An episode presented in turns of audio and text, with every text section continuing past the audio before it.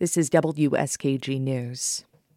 Owners of smaller local farms in New York are warning that a proposal to pay overtime after their workers reach 40 hours each week could put some of them out of business.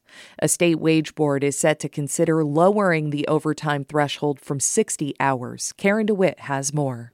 Until 2020, farm owners did not have to pay overtime until their workers had spent 80 hours in one week doing work like picking crops or milking cows. But a 2019 law required that the threshold be lowered to 60 hours a week. Farmers like Brian Reeves, who owns a vegetable and berry farm near Syracuse, say they have adjusted.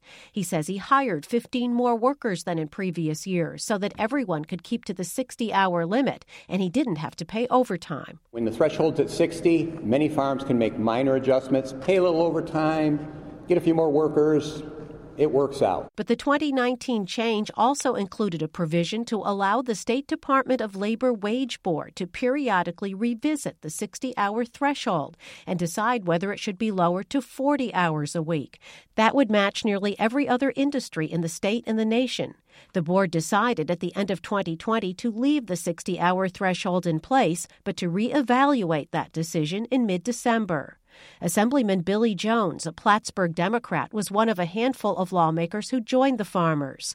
Jones, who grew up on a dairy farm, says the farms run on an extremely thin profit margin and simply can't afford a 40 hour threshold for overtime. They just can't do it.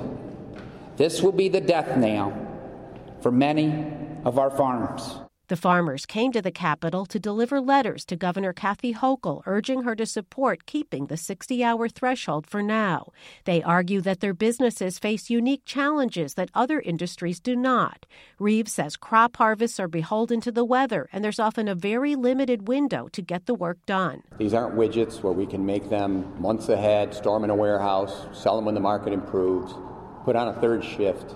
It's, it's, the product's perishable timeliness is critical in, in any aspect of agriculture, certainly in crop production. The Senate sponsor of the original legislation, Senator Jessica Ramos, was hesitant to back enacting the 40 hour threshold right now.